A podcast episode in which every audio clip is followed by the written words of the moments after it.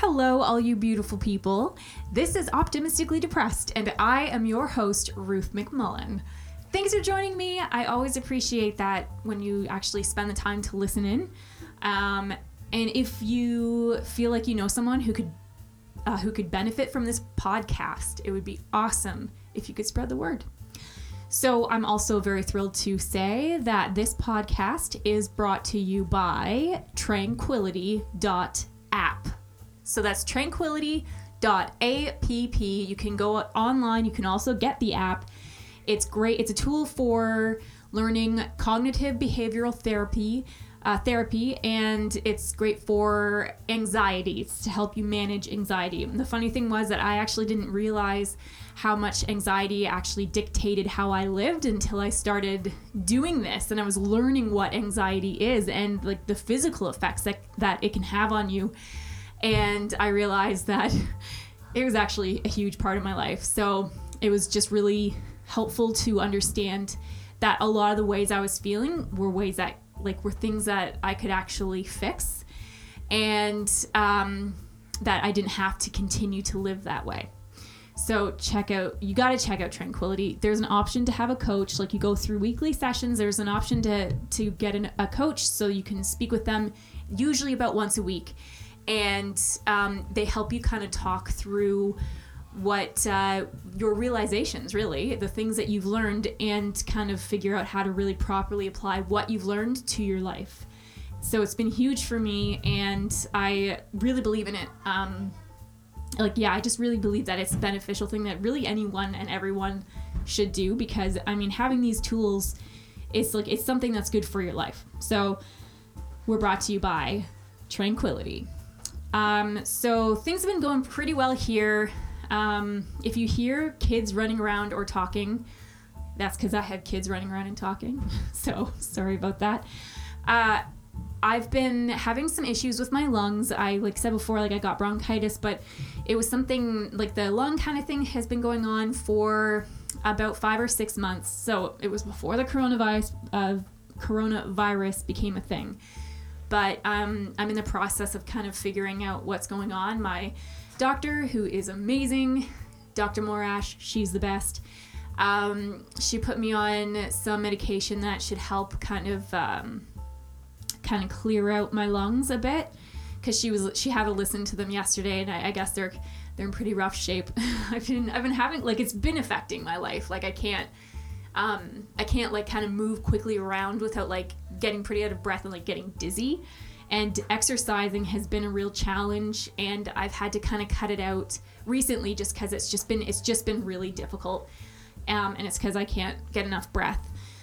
So uh, so then of course that affects other parts of my life because then i'm like you know feeling like i don't get those endorphins and also i'm like i'm feeling like i'm not as fit which then kind of feeds into this it's this loop right?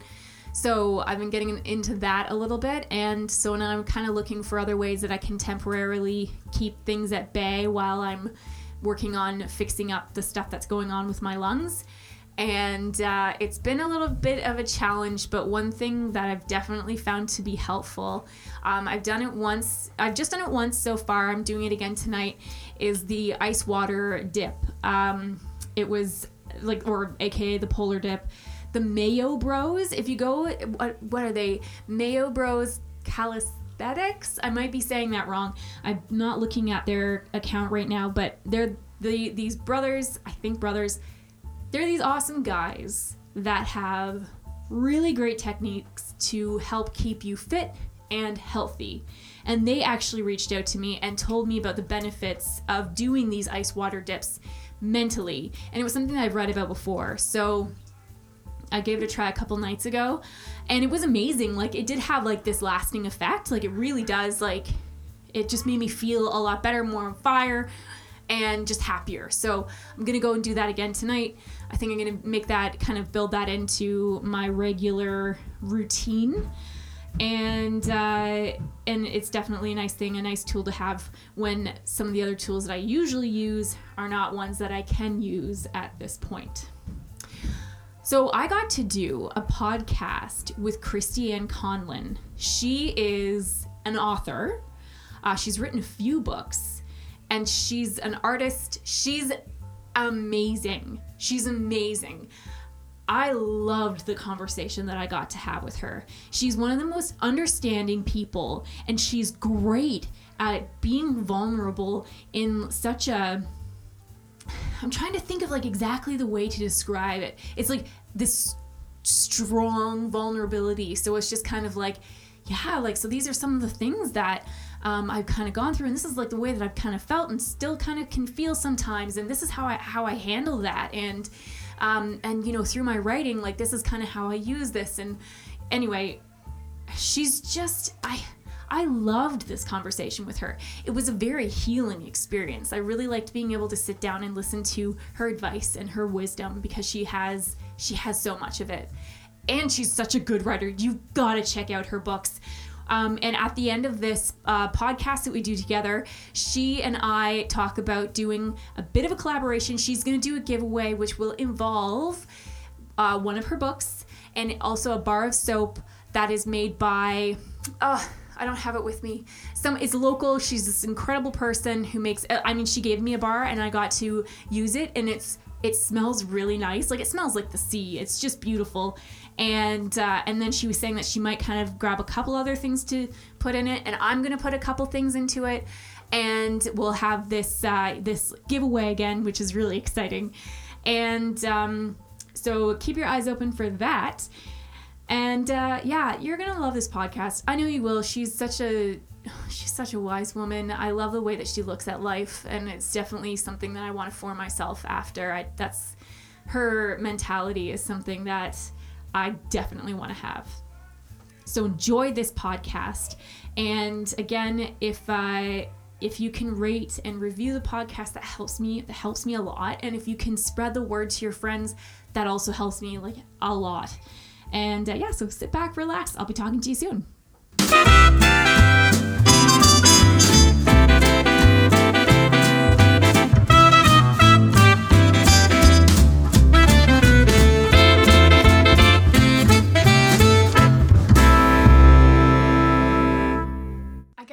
initially started everything, like me thinking more about having conversations about mental health, were when I was diagnosed with postpartum depression, and then later learned it was actually like I had had depression for most of my life, and it's not something that I could recognize until after the fact, and when I started to understand what it feels like. Mm-hmm. Because one of the things that I have noticed, especially as I've had more and more conversations with people, is that different mental health issues like they feel different to different people mm-hmm. and so i found it like what allowed me to identify what was going on and then and then try to figure out and work uh, try to figure out how to properly work with it was when i heard other people talk about what it felt like for them mm-hmm. so um and so when i first was diagnosed with the with depression I tried talking with other people about it, and I noticed that most people would just really clam up. Mm-hmm. And and it wasn't until years later that I learned that it was because like they were also struggling with the mm-hmm. same thing. They just weren't ready to talk about it. Mm-hmm. And so it kind of really started to make me think, well, like we, we need to have these opportunities to be able to talk about it. And one of the cool things about a podcast is that it can help you quietly take part in the conversation at the beginning and then and then you can later decide if you want to start being more vocal about it but it's nice when you just have a resource uh, that allows you to just mm-hmm. learn and listen for a while to help you feel like to help you just know that you're not alone and to join right. someone else in the journey and mm-hmm. yeah so that's mostly it um, i had a huge like a huge moment happen in my life where i basically just met somebody who was a bit um, like more of an influencer and they kind of let Sean and I into their lives. And so, yeah, they would have like quite a, a, large influence on a lot of people. And you'd think that that would allow, that would make them more guarded. Mm-hmm. But it was the opposite. Like they were just so open to us and like really let us in and, and talked very openly about what was going on with them and how mm-hmm. they kind of processed different things. And I thought, like, this is so cool. This is so inspiring. So then it made me want to try to do that myself. Right. And then, yeah, and then that's pretty much where it came from. What made you want to write? oh, I um I don't know. I never liked writing as a kid. Really? Um, I really struggled. Yeah, and I had undiagnosed learning disabilities. And um, so school was very difficult for me, and writing was very difficult. Reading wasn't. Um, okay. Uh, and so I tended to avoid writing uh, for a long, long time. And I studied theater and became really fascinated by plays. This is sort of like a, you know, an aside of when I was studying theater. I was interested in performance and different aspects, but it was in theater history where you you have to study the plays of the time, right? That mm-hmm. and in to understand right German expressionism, you need to understand what was happening in Germany at that time, and read the plays.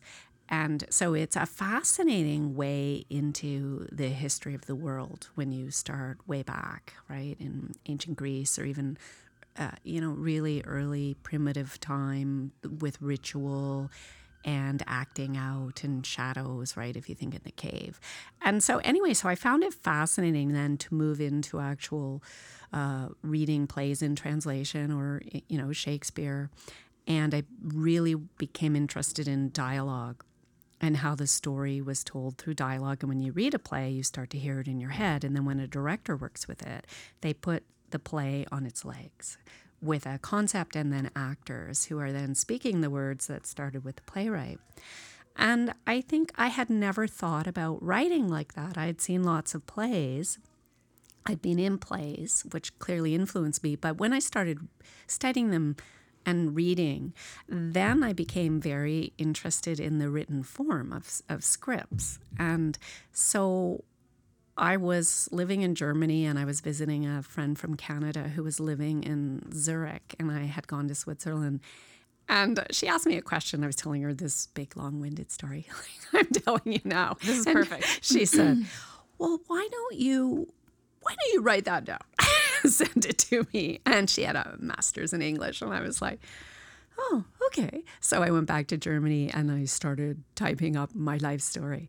And I think by page three, I was like, oh, so boring, right? Like, and so I started fictionalizing it. And that is how I started writing. And once I started fictionalizing it and working with dialogue, I it opened up a new way into writing for me that I hadn't experienced with trying to write essays and papers and a very structured, formalized, prescribed style of writing, which I had done in high school and university. And I always picked presentations when I could do it. And then I was diagnosed with an executive function deficit, which one of the hallmarks of that are difficulties with writing, with math, and with printing. And I used to get, you know, I'd have to stay in at recess because I was a girl and I couldn't print. And I would, you know, I had, I did death grip, right, where you go right through the desk with a pencil, and Whoa, okay. um, yeah, and then um, I have a kid who also, but I mean, much earlier, right, as a was diagnosed with that, and it made a radical difference as opposed to my experience in school, which was you're slow, you're lazy, you're not focused, you're not trying, you're a troublemaker and acting out and and um, not fitting into a normal box in the public school system in rural Nova Scotia. So, um, which was very difficult. So I just thought I was an idiot, and uh, that for some reason I couldn't write. So that was sort of how I broke through that, and I came into writing through a back door. And then I went from stage playwriting to screenplay writing and writing poetry. And then I did an MFA at the University of British Columbia after a whole lot of life in between all of that and uh, did a master of fine arts and creative writing with my thesis was a feature-length screenplay. But i was fascinated by the fiction writers the short story writers and the novelists and i've always loved reading. And um, you know i'm sort of like a self-taught through the disabilities. It's sort of a miracle I figured out how to read, right? So I think yeah. that was a resilience uh, that children often have an innate ability when what you're being told is the key doesn't work to trying and finding a different key maybe no one knew about. So um, so I could read, and then I started writing short stories. And I wrote a short story that won a prize, and then it became the prologue in my first novel, which is called Heave. And so I've just kept at it. That novel was published in 2002. So, yeah. So that is how I became a writer. So I was like the reluctant novelist or the accidental novelist. but I felt this is almost like an affliction at times. Um, when I've tried to stop writing, I inevitably fi- find myself drawn back to it. So that is inspiring. Um, one of the things that you said that actually connects with me personally is how you felt like an idiot. Mm-hmm. I, I did too, because I was not, um, I didn't have, I had selective reading, or reading, selective listening is what they called it. I was zoned out all the time. I was in my own world. It was kind of a defense mechanism to what was going on at home at the time. And so I had basically built a world in my head so that, that I could survive. And people taught people took that as me just not really being that smart. Mm-hmm. Yeah. Yeah. And so that's like something that like I still carry with me right now. I am working through it like but it is like uh like I will struggle a lot with like just not feeling smart. Like and and it has uh I didn't realize it at the time, but it has definitely held me back. Because when I'm a, when I approached difficult situations or something that I would think like, oh, that would be really cool to do, but I would be, I would kind of think, yeah, but I can't do it because I'm not smart enough. Mm-hmm. So I do, I don't, um, I, I don't think I've had a lot of conversations with people that had a s- similar kind of uh, experience actually, where they, or at least not not that they've talked to me about, where they said that they just felt like an idiot. Is that something that you carried with you? Oh, totally. I think this, you know, underlying sense that the problem, my problem was idiocy, right? Yeah. Um, and interpreting that way from a young child, it when things didn't work out, it was sort of a, I would come back to the place that the reason it wasn't working out is because I was a moron, right, an idiot, um, um, and dumb Yeah. um, and that was the problem. So all these things I wanted to do, I wouldn't be able to do, and if they didn't work out, it was just evidence of my lack of intelligence, or I think my lack of ability to now, I mean, demonstrate what I can do and what I could do um, in a very traditional approach. So yeah, it it shaped everything, and I made a lot of like my dream was not to be a writer. My dream was to be a dermatologist. Seriously? but I thought I was too stupid to be a doctor, right? Like Yeah. I I it was never something that would be open and available for me. And you know, I grew up in rural Nova Scotia, and we had some difficult years, right, as a as a family. And my dad really struggled with mental illness, and um, I I it was a very insular sort of existence that I had and I it was very much a working class background.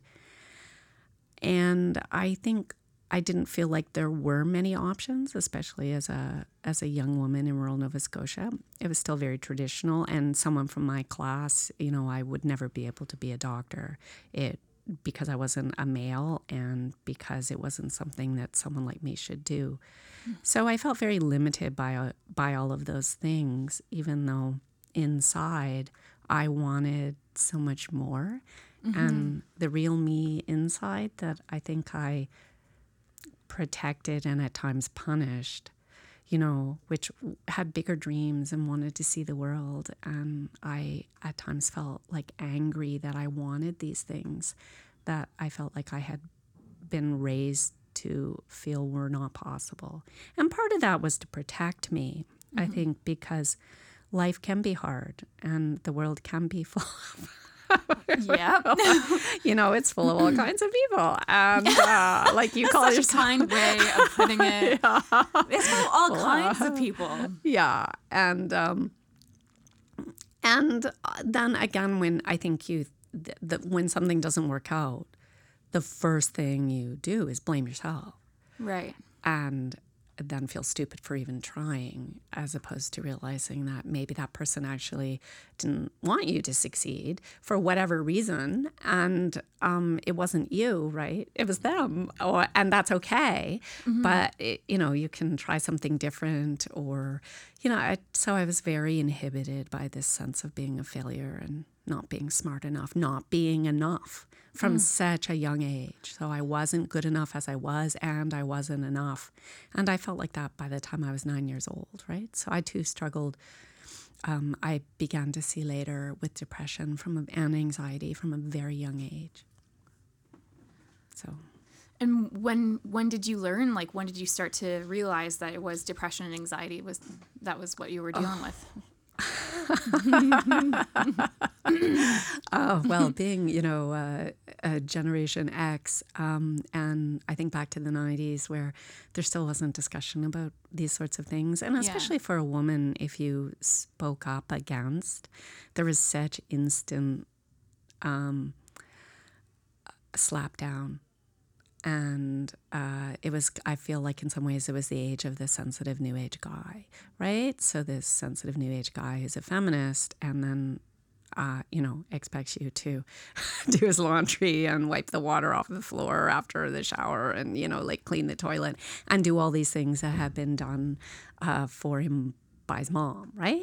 right. And um, and so I think that was a time where there never would have been a Me Too movement because so much of male privilege and um, male sort of just opportunity, right, born into that because of your your gender that you're you know born into is um, automatically gave you these privileges, and it really wasn't questioned. And to question that and I look back and I, you know, had a lot more compassion for my mom coming of age in a different time where there was like I used to say, why why didn't you keep your married your your maiden name?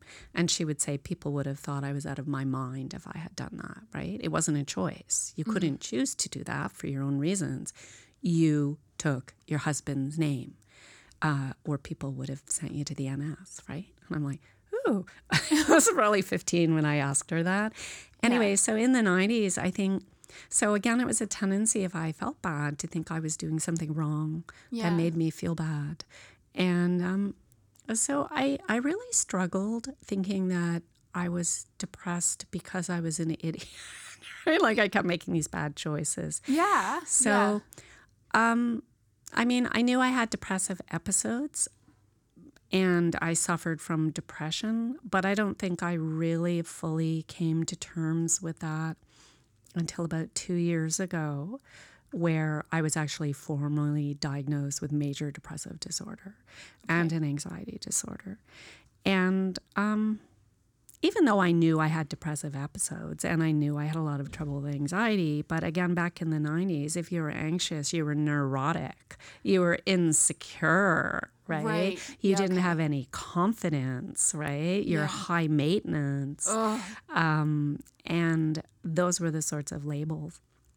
And I think they're very effective at disabling competent, intelligent people emotionally so you you know you become ineffective and you don't question things because you're so easily thrown right? If something bothers you and is upsetting and you're saying stop being so neurotic right? And that was i think often girls too become trained to turn on each other. Yeah.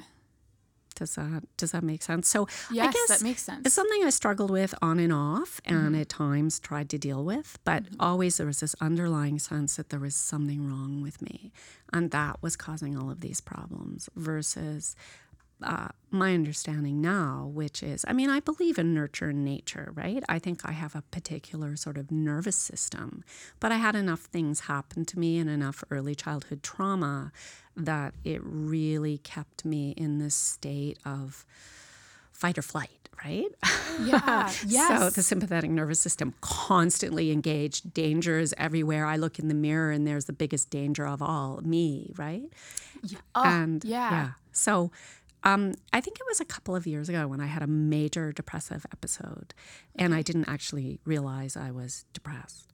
Mm-hmm. And that was when I fully understood how much this has shaped my life. And for the first time after I got through that, and I had really understood about anxiety, I think a couple years earlier as well, with before I fully admitted to myself how much depression, clinical depression, had shaped me.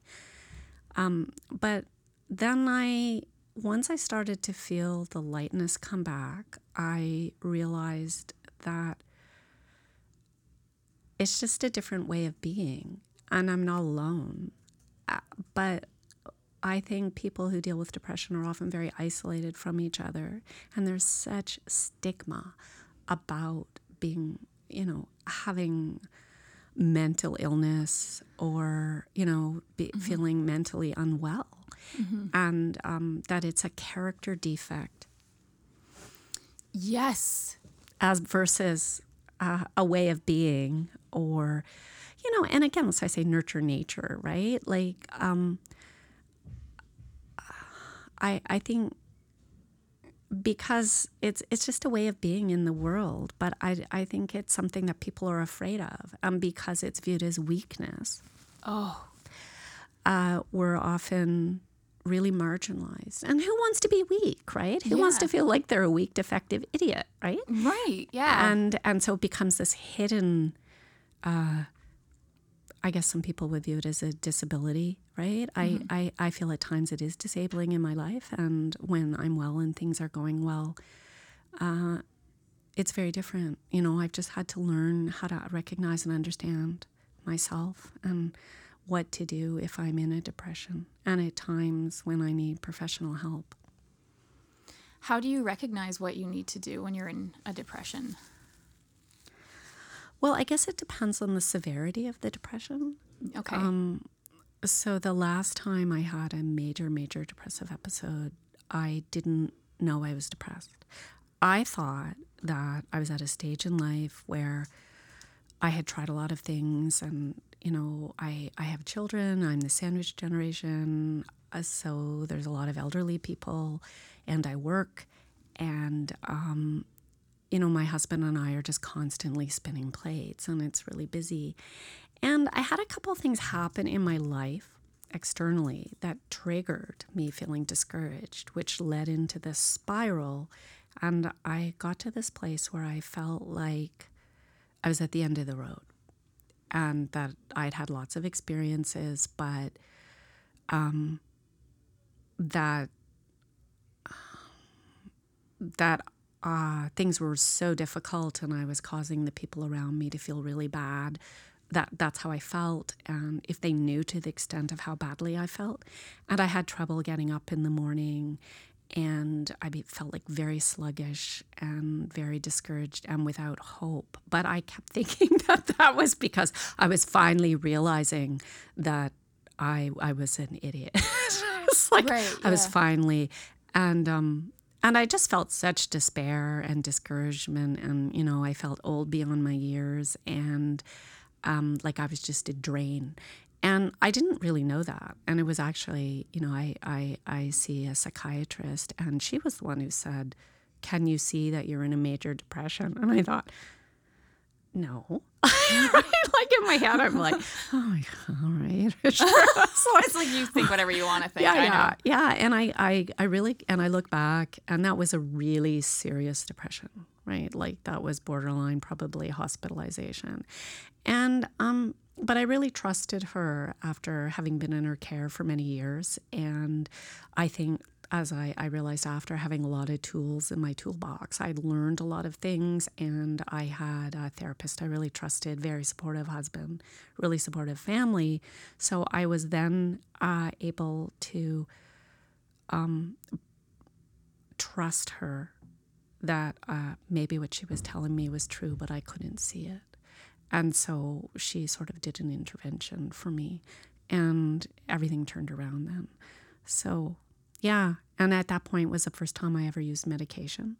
And I had always been terrified of that because of um, my dad's experiences, and I I was very resistant to any sort of pharmacology, and um, and it was really helpful. You know, it took me from shades of gray into black, back into shades of gray, and then I was able to do a lot of things uh, that helped me more naturally feel better, and then start to step out and the gray became lighter. I'm sure as you know, right? Like Yeah. when you have and it's so hard to explain or someone goes, "Why can't you be more positive?" and you don't know. Yeah. Yes. Yes, and you want to be able to answer them. And Yeah. but you're kind of like, but what, what do you do with that voice that's there that's telling me all these other things and like or Yeah. the that block that's there that's that I mm-hmm. just can't get past. Yeah, and that fear of being judged, which is why can't why can't I be more positive? Um, Yeah. Or if you know, when people I think are often don't understand depression and they're frustrated, mm-hmm. and they think, why can't you just pull it together, right? Yeah, um, just get over it. yeah, just get over it. And not, I think when you're down in that dark, right, that dark pit, uh, it, you can't sometimes. Yeah. And it's very hard for people who have never been there to understand, or people say, oh, you have a great life. Why are you depressed?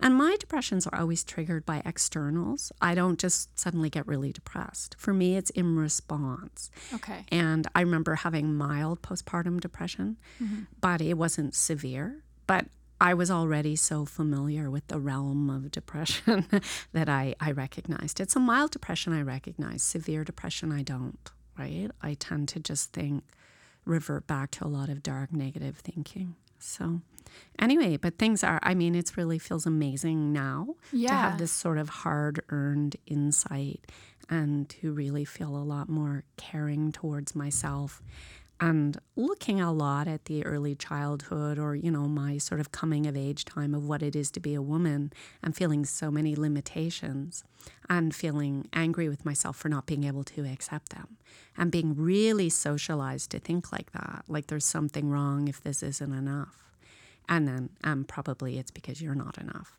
And so it's really fantastic to be on the other side, right? And it's almost like, you know, you go to the gym or you take up yoga if your body isn't feeling good. Mm, and if mm-hmm. you're depressed or you really struggle with disabling, you know, de- debilitating anxiety, Yeah. it should also be okay then to do the things that are like a workout for your mind or self care for the, the spirit, right? Yeah. And when we again live in a world where mental health, mental illness are so stigmatized, uh, we don't take the same care or the I don't know about you, but like the shame of admitting it or talking to someone who's never been depressed, right? Who thinks, oh, you're flawed somehow. Yes. Yes. Um, I've I've had experiences where I've tried to just be open and, and talk with someone about my personal experience with depression and anxiety and um, and I've I've had like that reaction where they just kind of like look at you like I've uh, you know the wide eyes and like it's just kind of like what's wrong with you like Yeah. yeah. I know. And you're like, I don't know. it's I like, to fix it. yeah I would. I want to be happy. yeah. Yeah. Yeah. So yeah, and and then yeah, and like that's definitely sent me reeling Mm-hmm. because then like I like I remember there was just like this one specific um encounter that I had with someone who used Christianity um um as a way to kind of shame me cuz I grew up very religious and um was really in the in the church and that kind of thing. And it was basically like you have a lack of faith and that's why you're struggling with this. And it's just like like why like you need to just ask god and like really believe that he's going to help you and then you'll be fine. Like kind of like so it was just like I, it's because it was because i wasn't praying the right way. I didn't have enough faith. And it sent me reeling for a while because it was again like um yeah like right that's right yeah because god can fix things but then it's just kind of like eventually i remembered again like no like sure like if if that's what you believe and if you do believe that god fixes things like you like he created like a world that has things in it that can fix mm-hmm. things like do you really expect that uh, you could just lay on your couch and be like, God fix this. And he's just gonna be mm-hmm. like, okay. Like, I think that he mm-hmm. created us. I mean, and I know that everybody has like a different opinion on on whether or not God is as Christians understand him or whether or not he's real and um and I have respect for for those for those beliefs as well. Um cuz I I don't think any of us are idiots. We're all just trying to figure things out, right?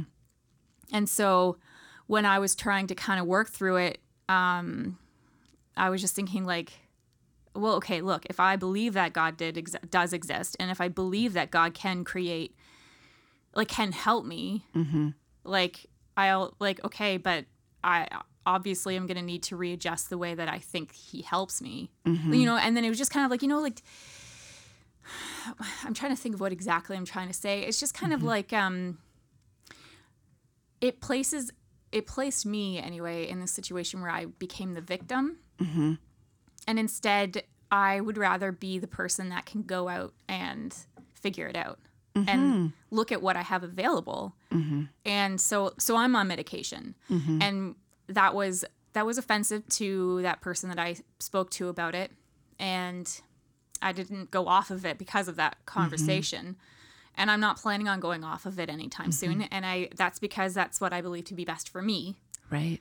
And I feel very proud of the fact that there's something out there that I can take and it helps me feel like more like myself. Mm-hmm. And so that's what I'm going to do. And if other people don't agree with that, like that's that's their opinion, but it doesn't have to affect my opinion. And I, I don't need to feel bad about that. But it's something that I still will feel bad about it. Like I, I'm definitely um, like I've grown and I, I've gotten better at the, uh, I guess maybe developing that resilience. Yeah. But you know, every now and then it can still kind of strike you, especially if it comes Yeah. from certain people. Yes.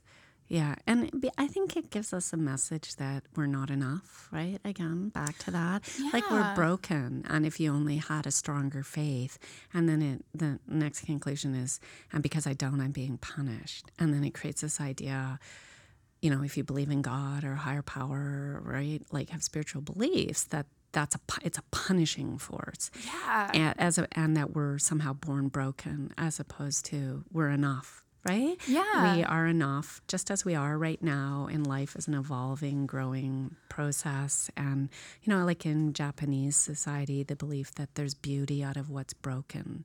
And that scars shouldn't be hidden that they become a part of the history and if something is mended back together it takes on a new shape but you can see where it came from and we don't live in that sort of society like i was raised I think it's changing and we can seek out that intentional society. Mm. But I sort of was raised with the belief that if you made a bad choice, right, then you're in that bed of nails, right? You made your bed. And you're like, well, can I get out of it? Nope. You're going to suffer. And if you suffer enough, then God will give you relief in the afterlife. And you're like, oh my God, oh, oh, can't, like I'm bleeding. And it's like, well, that's too bad. You should have picked a different bed.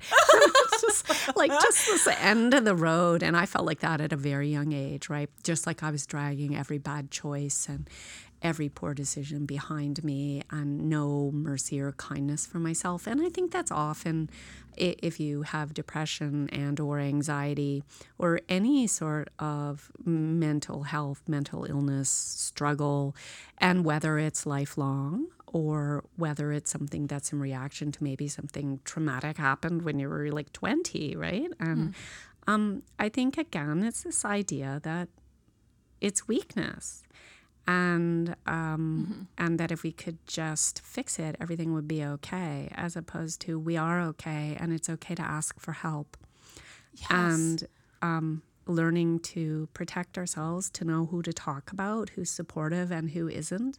And I think there's a huge amount of fear generally in society, and people are afraid of feeling sad and people are afraid of loss and people are terrified of grief and often then people will lash out or react against with anger when they see people who are mirroring back what is their deep fear inside.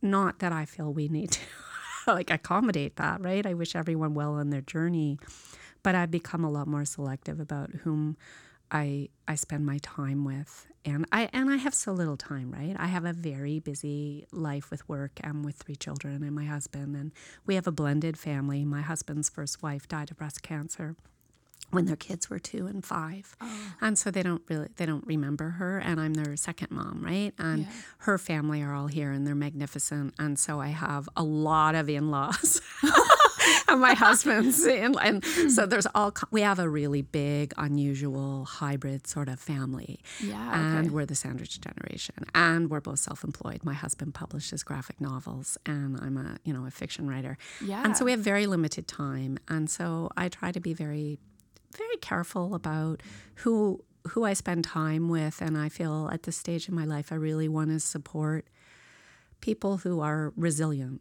and the massive courage I think it takes to say, yeah, sometimes I go really low and I don't know why and I don't know what to do and I've needed help, right? And that is awesome. It's amazing as opposed to, oh, well, that's just your bed of nails. that's your past, right? Yeah, that's the yeah, that's the thing that you did to yourself and now you're mm-hmm. paying the price and mm-hmm. don't you dare complain and Yeah. Yeah. Oh. So you know, it's learning to really, I think, reframe a lot of things that we were taught. And again, in society, there's a lot of fear. There's lots of bad things that are happening.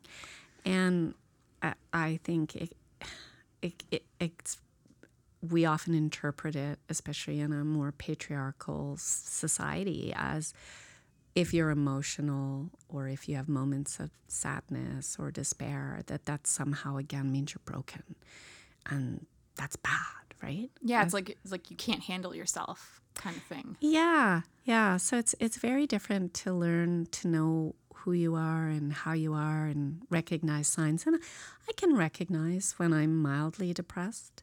Yeah. And I know now things that I need to do to take care of myself and uh, to respect myself. And um, so I can restore myself and prevent, prevent now often going down into that spiral, right? Where I feel like I'm standing at the edge of this pit of despair. And I used to always see that pit in the distance. It was always in my the periphery and it would come closer and closer. And at this stage for me now, right, it's it's not on my horizon.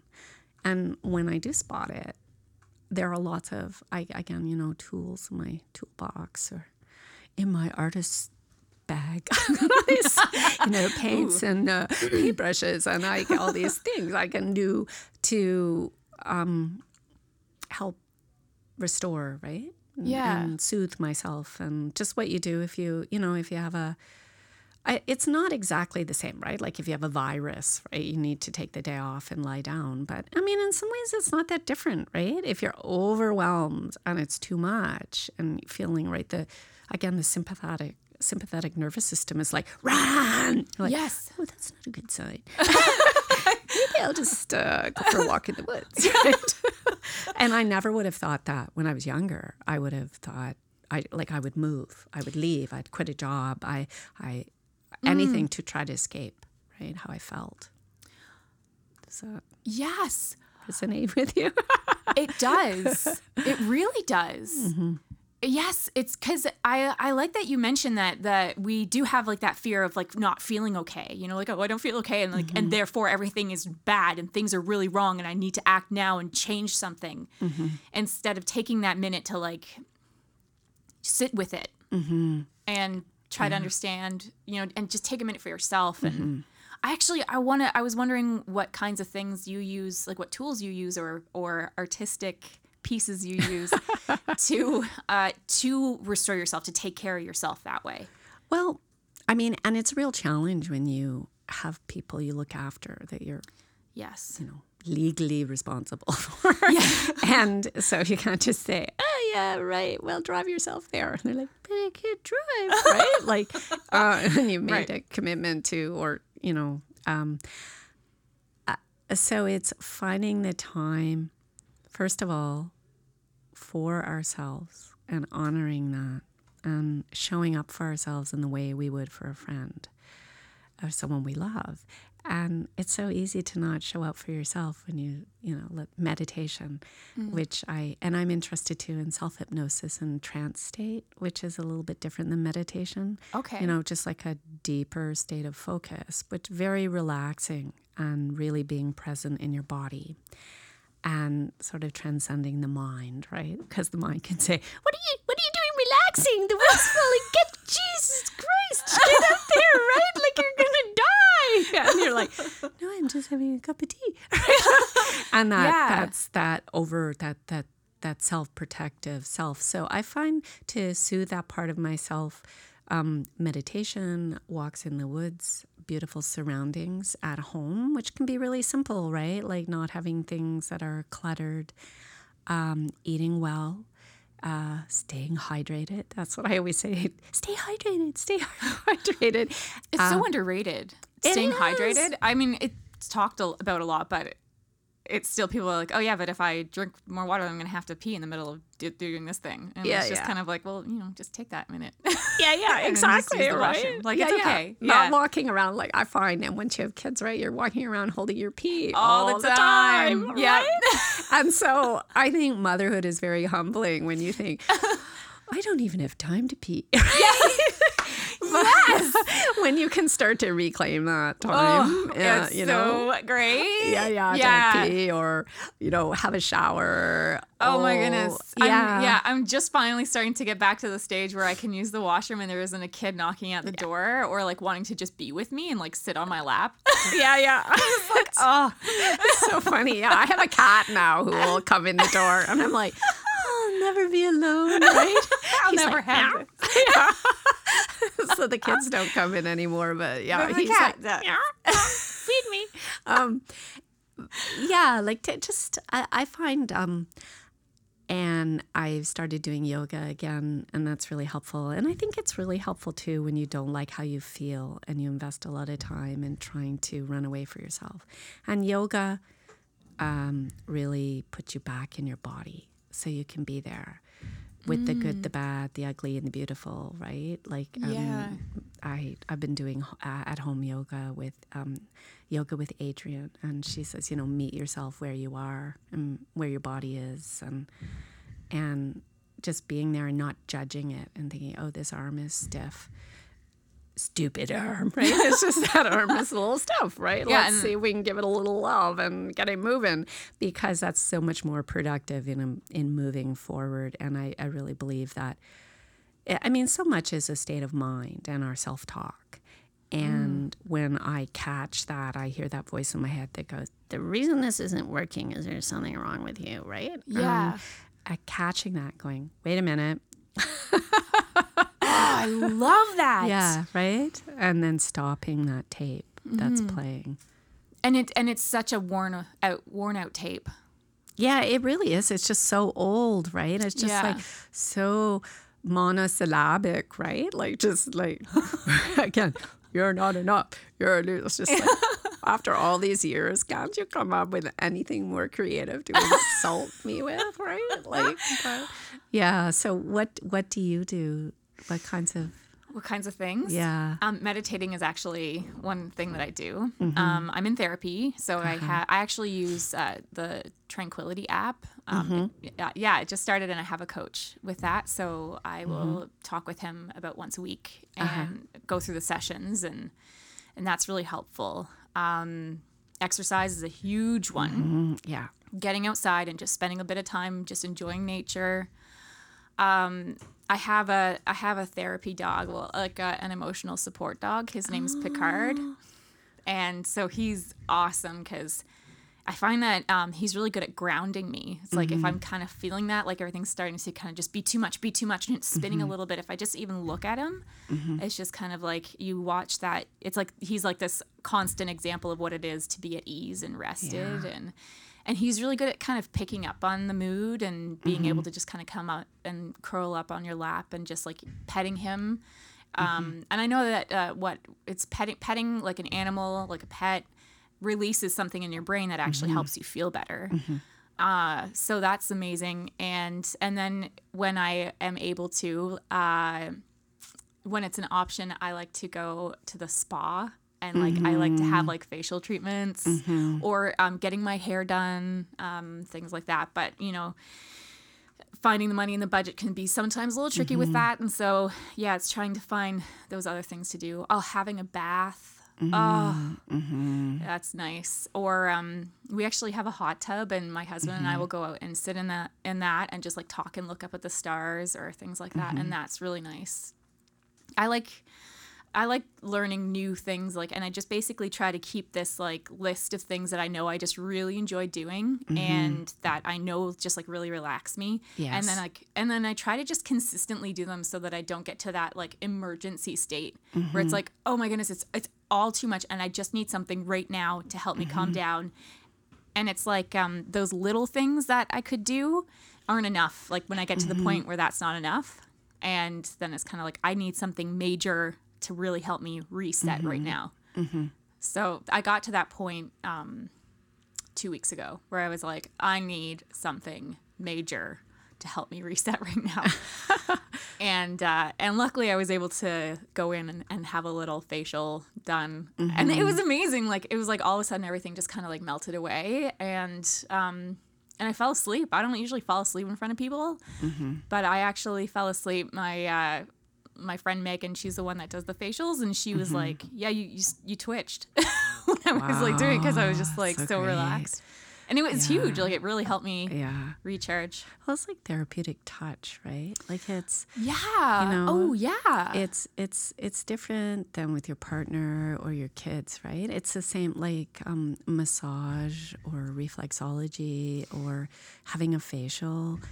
Um, and I find like with I mean my cats aren't like, you know, technically therapeutic felines, but they've always functioned like that. Yeah. And they've always been there and in the the lowest times, you know, I felt like they never they never criticized me when I was full of despair, right? Like, and it is, it's clinically. I remember my vet was talking about the impact of just touching a cat, right? And it does change your biochemistry.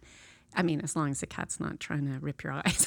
right. Right. That's the problem with a cat, right? It's just like, but uh, these cats are really super loving, and Yeah. uh, yeah, and and it's it's conditional in the way that you know a cat will want food, but they're just so, these are cats that you can pick up and they're snuggly and yeah, Yeah. It's, it's super soothing, and I think knowing those things and again really taking ownership of them and thinking these are the things that work for me and not judging them right? Yes, 'cause some- that's- yeah That's I did that like um big time with the facials. Mm-hmm. Like I cut my off myself off from them for a year because I was Uh-huh. like that's just too much. I'm so high Mm-hmm. maintenance. And then um when I was able to get in last week and have one, I was so much more productive afterwards. Uh-huh. And it was kind of like oh right like no i'm investing in myself i'm, I'm helping prepare myself for Uh-huh. for getting really important things done and it makes me a better person. It makes me a better mom. Like it's all that stuff. Yeah. And Yeah. yeah, so I still like I'll still kind of be like, oh, facial, like, and I have like that idea, but I'm working through it. Well, I think, I mean, and a lot of it is cultural. I, at one point, lived in Korea and I taught English. Oh, and I cool. used to go to the bathhouse because that's what everybody did. And you would go in, and there would be a side for women and a side for men. And you go in, and all the North Americans wouldn't want to, you know, they're like, oh my God, I have to wear a bathing suit. And it looked hilarious, right? Because there's all these Korean women who are just here because I think historically it started because of access to hot water. And so it's like, it's, and it was like a spa to me. And the one I went to was just a pretty basic one, but it was spectacular and beautiful and clean. And you go in, and there's a hot pool, and there's a like a cold plunging pool, and then there's another pool, and there's a wet sauna. And then there's someone there who does massage and facials and all of these different things. And it was just normal. And I thought it, and on all this hot water, and it was so warm and absolutely spectacular. And it was just a cultural norm there. And um, yeah, and I thought it was so interesting because, and and there are all these rituals and like uh, processes for getting clean, and it really changed forever how I felt about self care and taking that time. And there was a very social aspect to it as well. And the people, be, their little children would be there as well. Oh. And then back to like puritanical Nova Scotia, right? and it was so funny. And so I began to realize that you know, sitting in a hot tub is was really therapeutic and really beneficial. And there, it was. I think uh, the prices are regulated, so they're really accessible.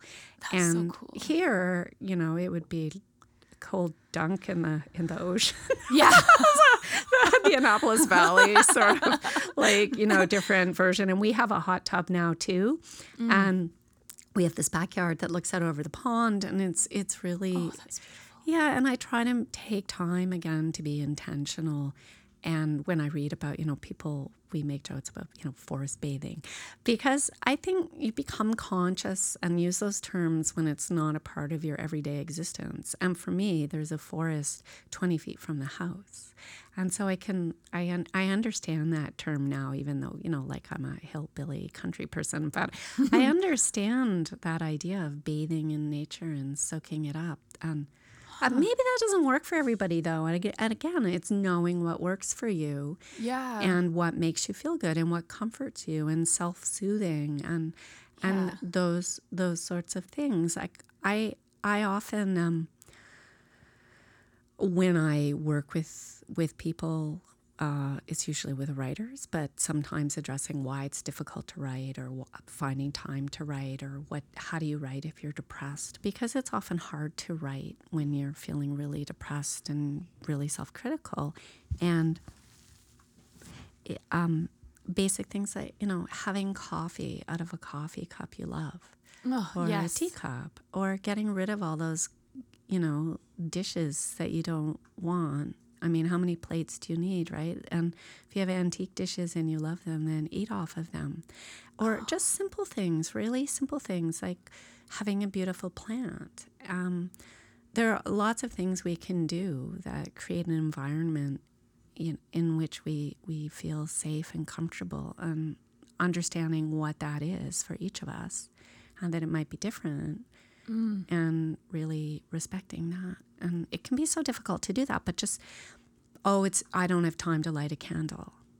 Light the frigging candle, right? Light the candle, right? Keep matches by it. Light that oh, candle. Yeah. And even if you can only be there for five minutes, again, it's like showing up for yourself. And when I teach creative writing, that's what I'll say is let's say you only can set aside 15 minutes every day, It's just 10 minutes. And um, show up. And if you can't write, just show up. Just be there and honor that time because, again, if you told a friend you would show up, you would do it. Or, yeah. you know, and I think it's the same thing. If, if you know you have something stressful going on, when you come home, do you know, show up for yourself and light that candle, even if it's only for five minutes, or if you have a diffuser and, you know, you have a lavender essential oil that you like, or a tea that you like, or a type of coffee. Um, it's it's quality versus quantity, you know, and yeah, and but you have to do it, right? And that's the hard part. And f- I think I don't know if you can relate, but when I'm having a lot of trouble doing it, that's a red flag for me Yes. that I'm moving into difficult, you know, terrain and having that insight and understanding. I mean, when I was younger, I really didn't. I was like a wild and crazy person, and I had a hospitalization when I stopped talking for a period of time, right? Like, I look back and I had such a lack of compassion for myself when I was so unwell.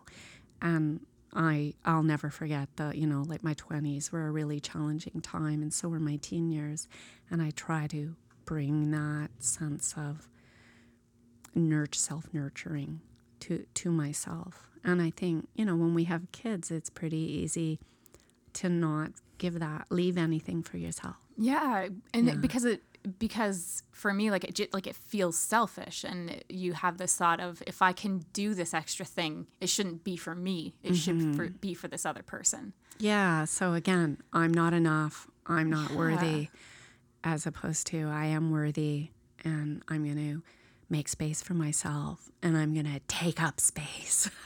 Yes. and that's great, right? I'm going to flourish.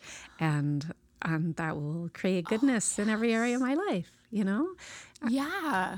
So, yeah, it's it's interesting and I think the small things, especially when you have to work, right? And the more resources you have, the easier it all is. And I think the more barriers that you have, um, the more difficult it is. And sometimes, I mean, I know for me in my worst times when I did things like light that candle, uh, have tea in a teacup my grandma gave me that was beautiful and full of wonderful memories, and tossing out the teacups or the coffee cups that brought back horrible memories, right?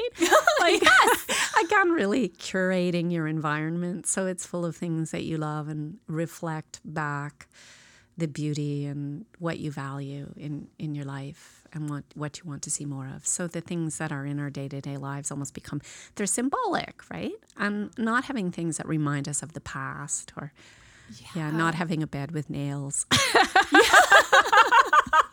look, there's a bed with nails, right? Like, yeah. So, um, oh, yeah. yeah. So it doesn't have to be that you know, like I would love to go to a spa. I'd like to fly, you know, to like a week long spa. Oh. And sometimes the best you can do is to have a nice hand cream.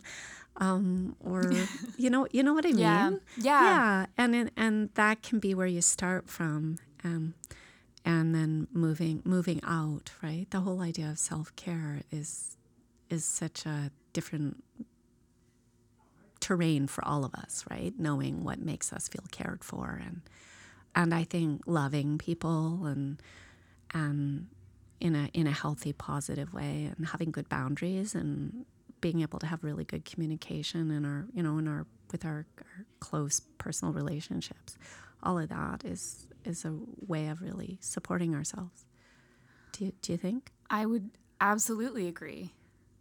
I love the way that you word things because it's, it's yeah, it's nice. It's refreshing because you know when you hear the same thing in the same way, it mm-hmm. can lose its effectiveness, and then you come in and you explain the same, perhaps the same idea, but in a in a new way, and it makes it helps you see it from a different angle and appreciate it again. Hmm. Yeah, so I like that. Yeah, well, thank you. And I also want to say, um, I should probably pay attention to the time here. Yeah, so we have about five minutes left. Okay. But I wanted to say, um, I was able to read. I so far I've been able to read one of your short stories mm-hmm. um, from Watermarks. Yeah. Um, and I opened up the book and I looked through the titles, mm-hmm. which, by the way, love the titles. And one that stood off the page to me was back fat.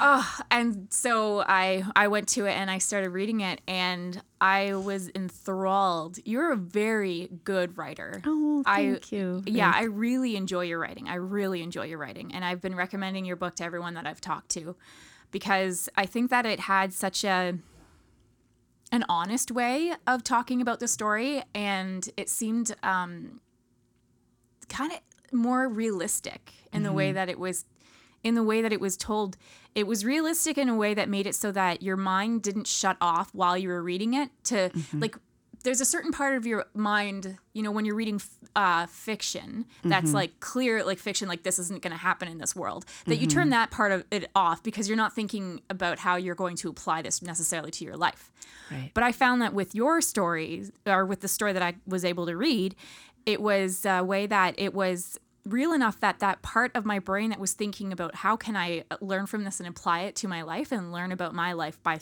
by reading through this, mm-hmm. it stayed engaged mm-hmm. because it made it uh, it because it, it was just it was written in a way that I was just thinking like I mean even right down to the title of the story I struggle with thinking I have back fat. right? And yeah. like and I love the way how it just like that that word like, the words back fat would just kind of pop up throughout the throughout the story uh, mm-hmm. uh, like when she was taking the bath and then mm-hmm. she could mm-hmm. feel her back fat pressing against the bottom of the tub yeah. and i was just thinking i've had baths where i could feel my back fat pressing against the tub yeah, yeah. ah and it's so it was just so well written in such a way that I could just everything that was being said I was just relating to.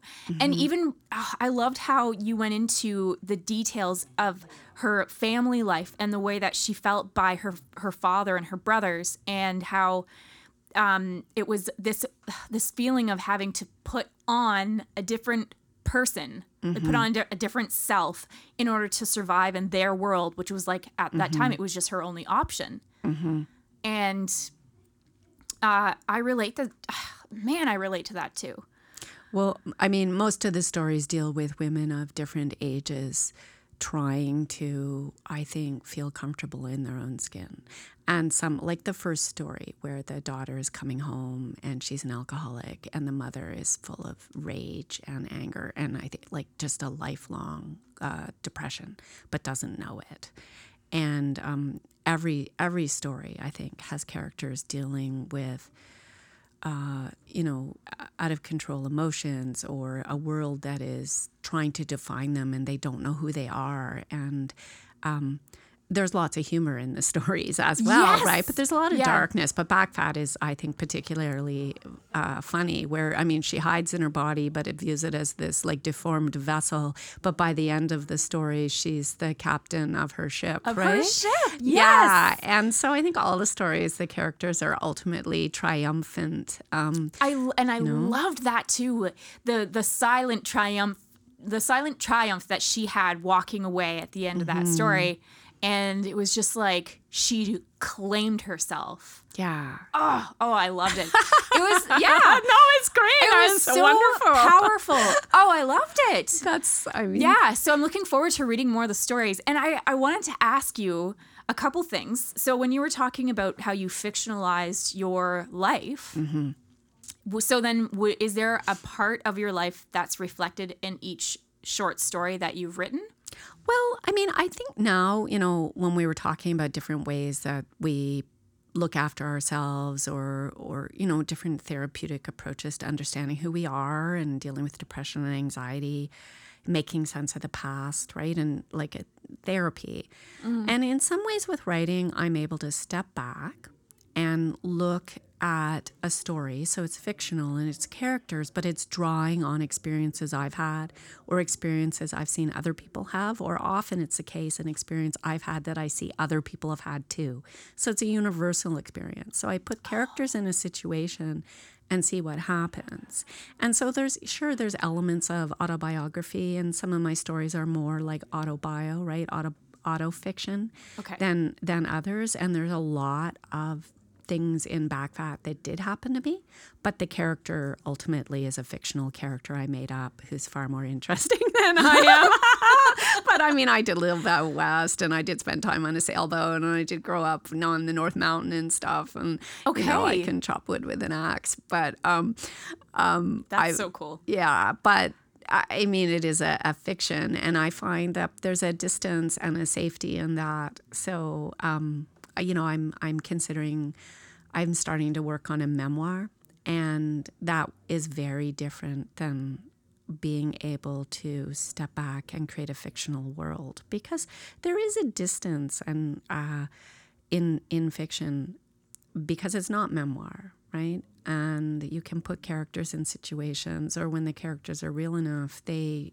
for me, show me the story in the world. And sometimes things happen to them that uh, it's the thing that you fear the most, but it happens in your story. And then you see what happens on the other side because there's lots of horrible things that happen in life, right?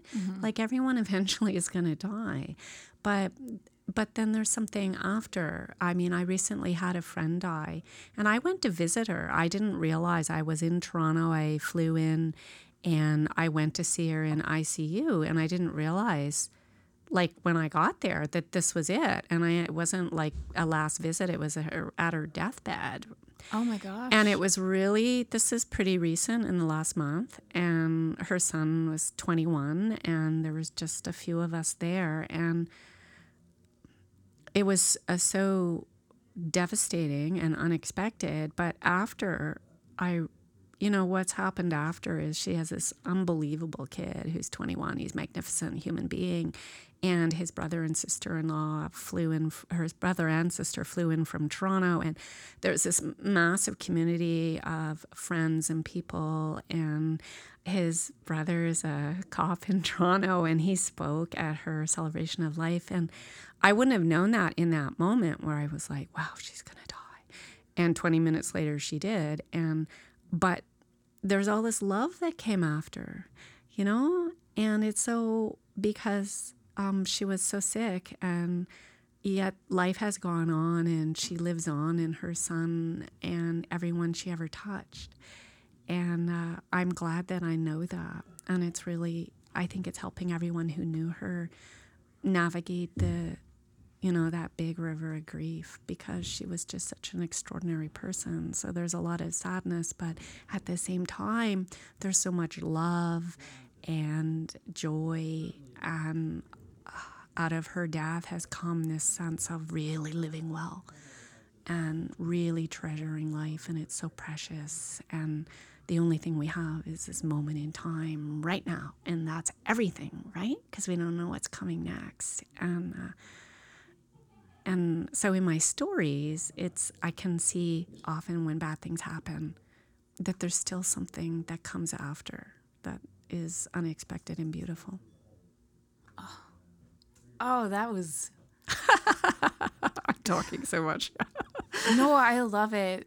Honestly, I wish I would have heard that shortly after my grandmother had died. I got to be mm. with her when she passed too, yeah. and it's yeah, like I'm, I mean, it's going to be four years ago uh, this April 10th, mm-hmm. and I mean, like you still like think mm-hmm. like I still dream have dreams about her and wake up mm-hmm. thinking that she's still alive, and because mm-hmm. she was so significant in my life. Yeah. So yeah, it's. I mean, there's nothing more profound than birth and hmm. death, right? And uh, yeah. Uh, it, really humbling, right? Moments that bring you to your knees and you yeah. realize just the fragility, but yet the durability of of life. You know.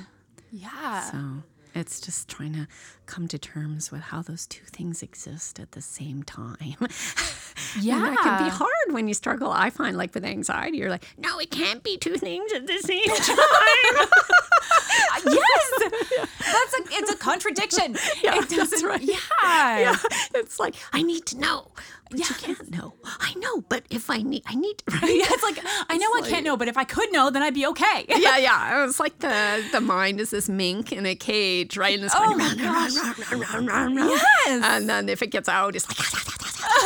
You know, and then you feel like, oh, I'm crazy, I'm crazy. Yes. Um, oh, yeah. And then understanding, I mean, how again, right, crippling that level of anxiety can be, and how someone externally can think, wow, that person's crazy or that person's, you know, and then you feel so bad. Yeah. But it's so, I think it's such a gift that we can be here together talking about this and view these things as normal yeah. and difficult at times to manage and, um, you know, and, and hard. But it's like such a gift. That's why I love your podcast so much to hear all of this as just regular conversation as opposed to things that you don't want anyone to know about because they'll judge you, right? Yeah. And uh, so it, it feels like just a, a, a, huge treat to have a conversation where we can laugh about a, a lot of this and, you know, swap ideas about what do you do when you're feeling really blue and you don't know how to get on top of it. And it, it it's just uh, feels really um, renewing to me to have a newer perspective. And I think you're so brave to have this podcast. And again, I find it that kind of millennial um, courage.